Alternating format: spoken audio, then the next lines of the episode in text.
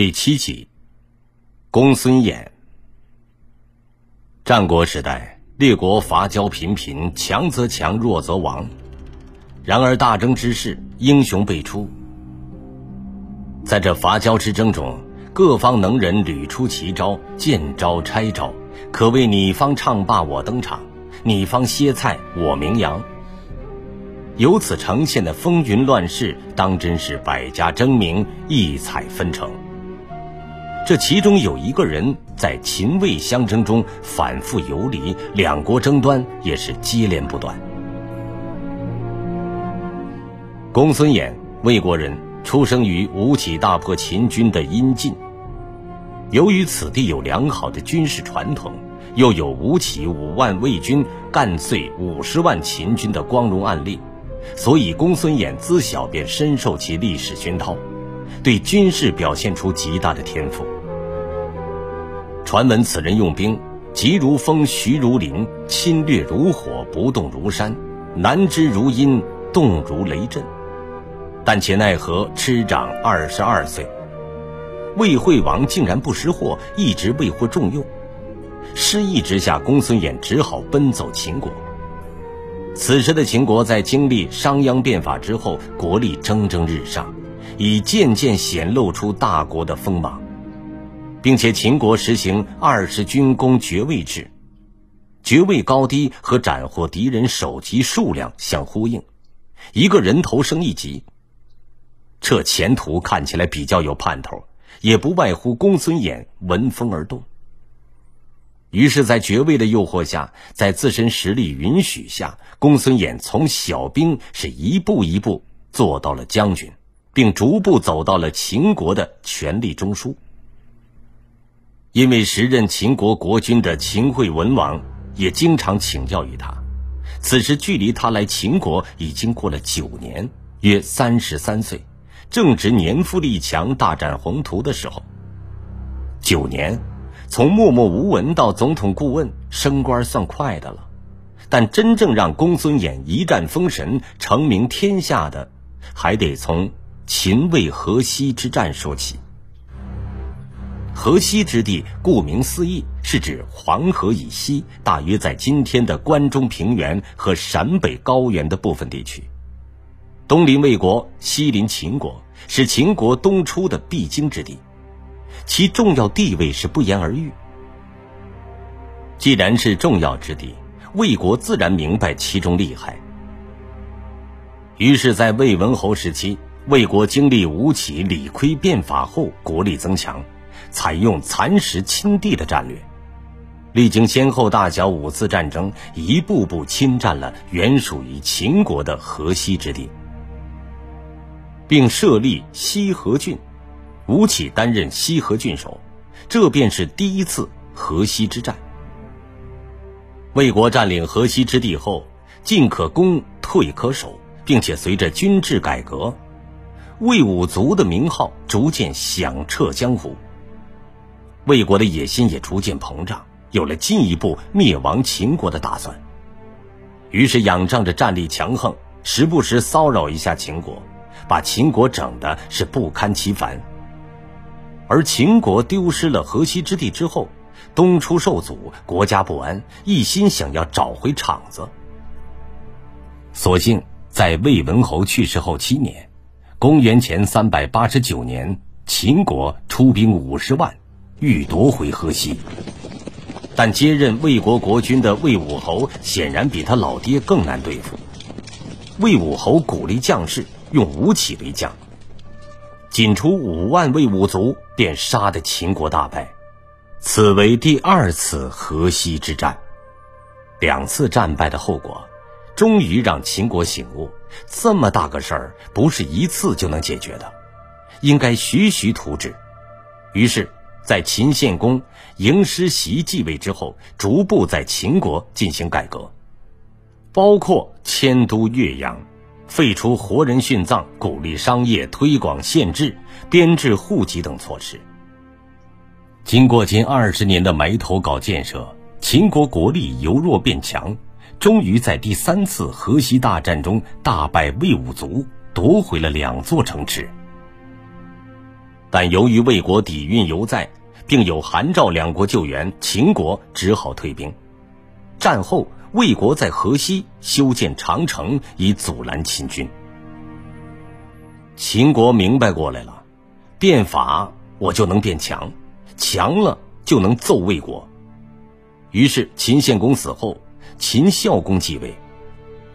孝公任用商鞅为左庶长，推行变法。秦国国力再一次增强，逐渐成长为列国口中的虎狼之国。数十年韬光养晦、苦练绝学，秦国终于忍不住了，于是趁着孙膑、田忌在桂陵之战中大败魏军之际，抱着趁你病要你命的心态，商鞅率军主动出击，收复了河西部分地区。此为第四次河西之战。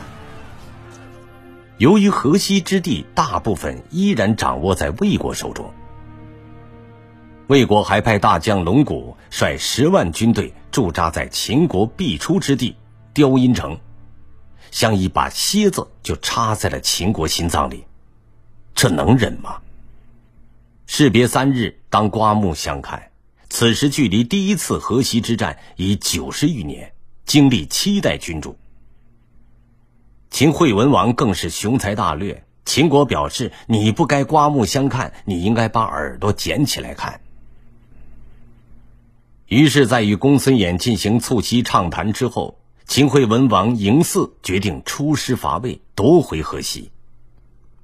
他任命公孙衍为主将，率兵北上，直逼雕阴城；自己的老弟嬴吉率军南下，包围曲沃。雕阴城主将龙骨。是魏国的老将，用兵向来以稳健著称，从不做冒险之举。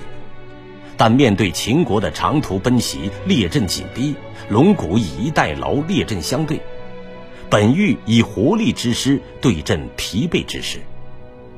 没想到秦军自商鞅变法后，在一颗人头升官一级的诱惑下，人人如狼似虎，看魏军仿佛是行走的军功章，其悍勇。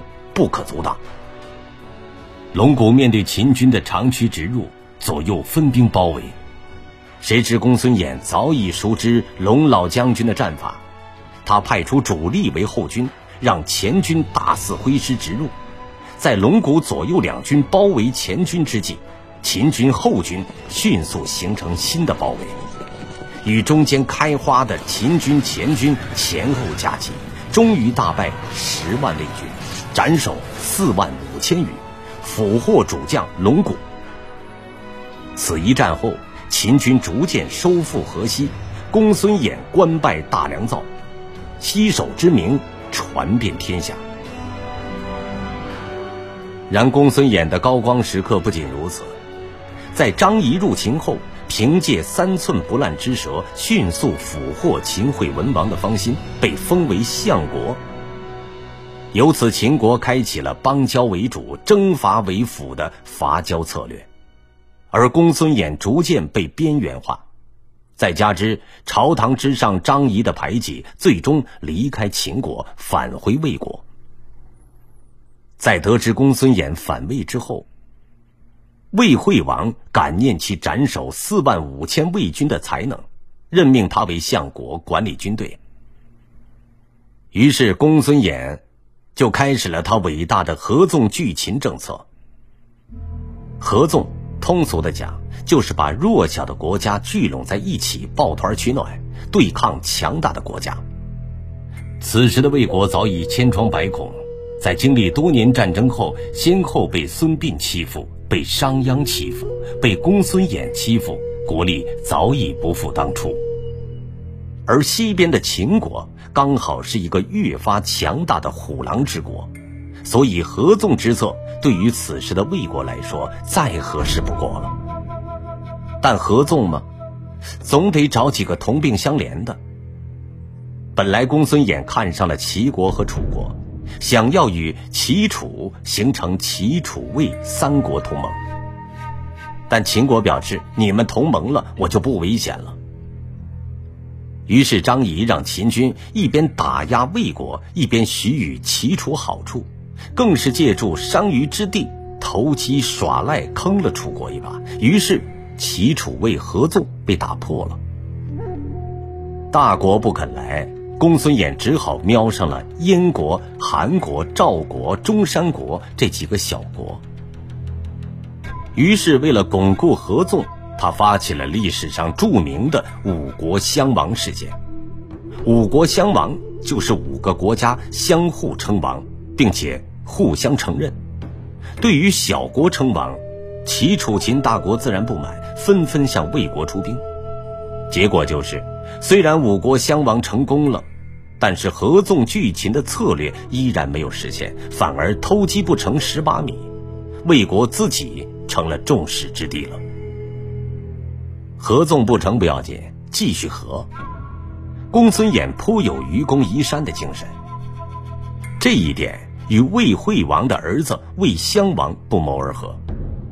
于是，在魏襄王的支持下，公孙衍再次合纵，联合燕国、韩国、赵国、楚国，形成五国同盟。在得到列国首肯之后，以抗秦为目标，以楚怀王为纵约长的合纵联盟再次形成了。公元前三百一十八年。配五国相印的公孙衍作为攻秦联军的主帅，正式发动了对秦国的攻击。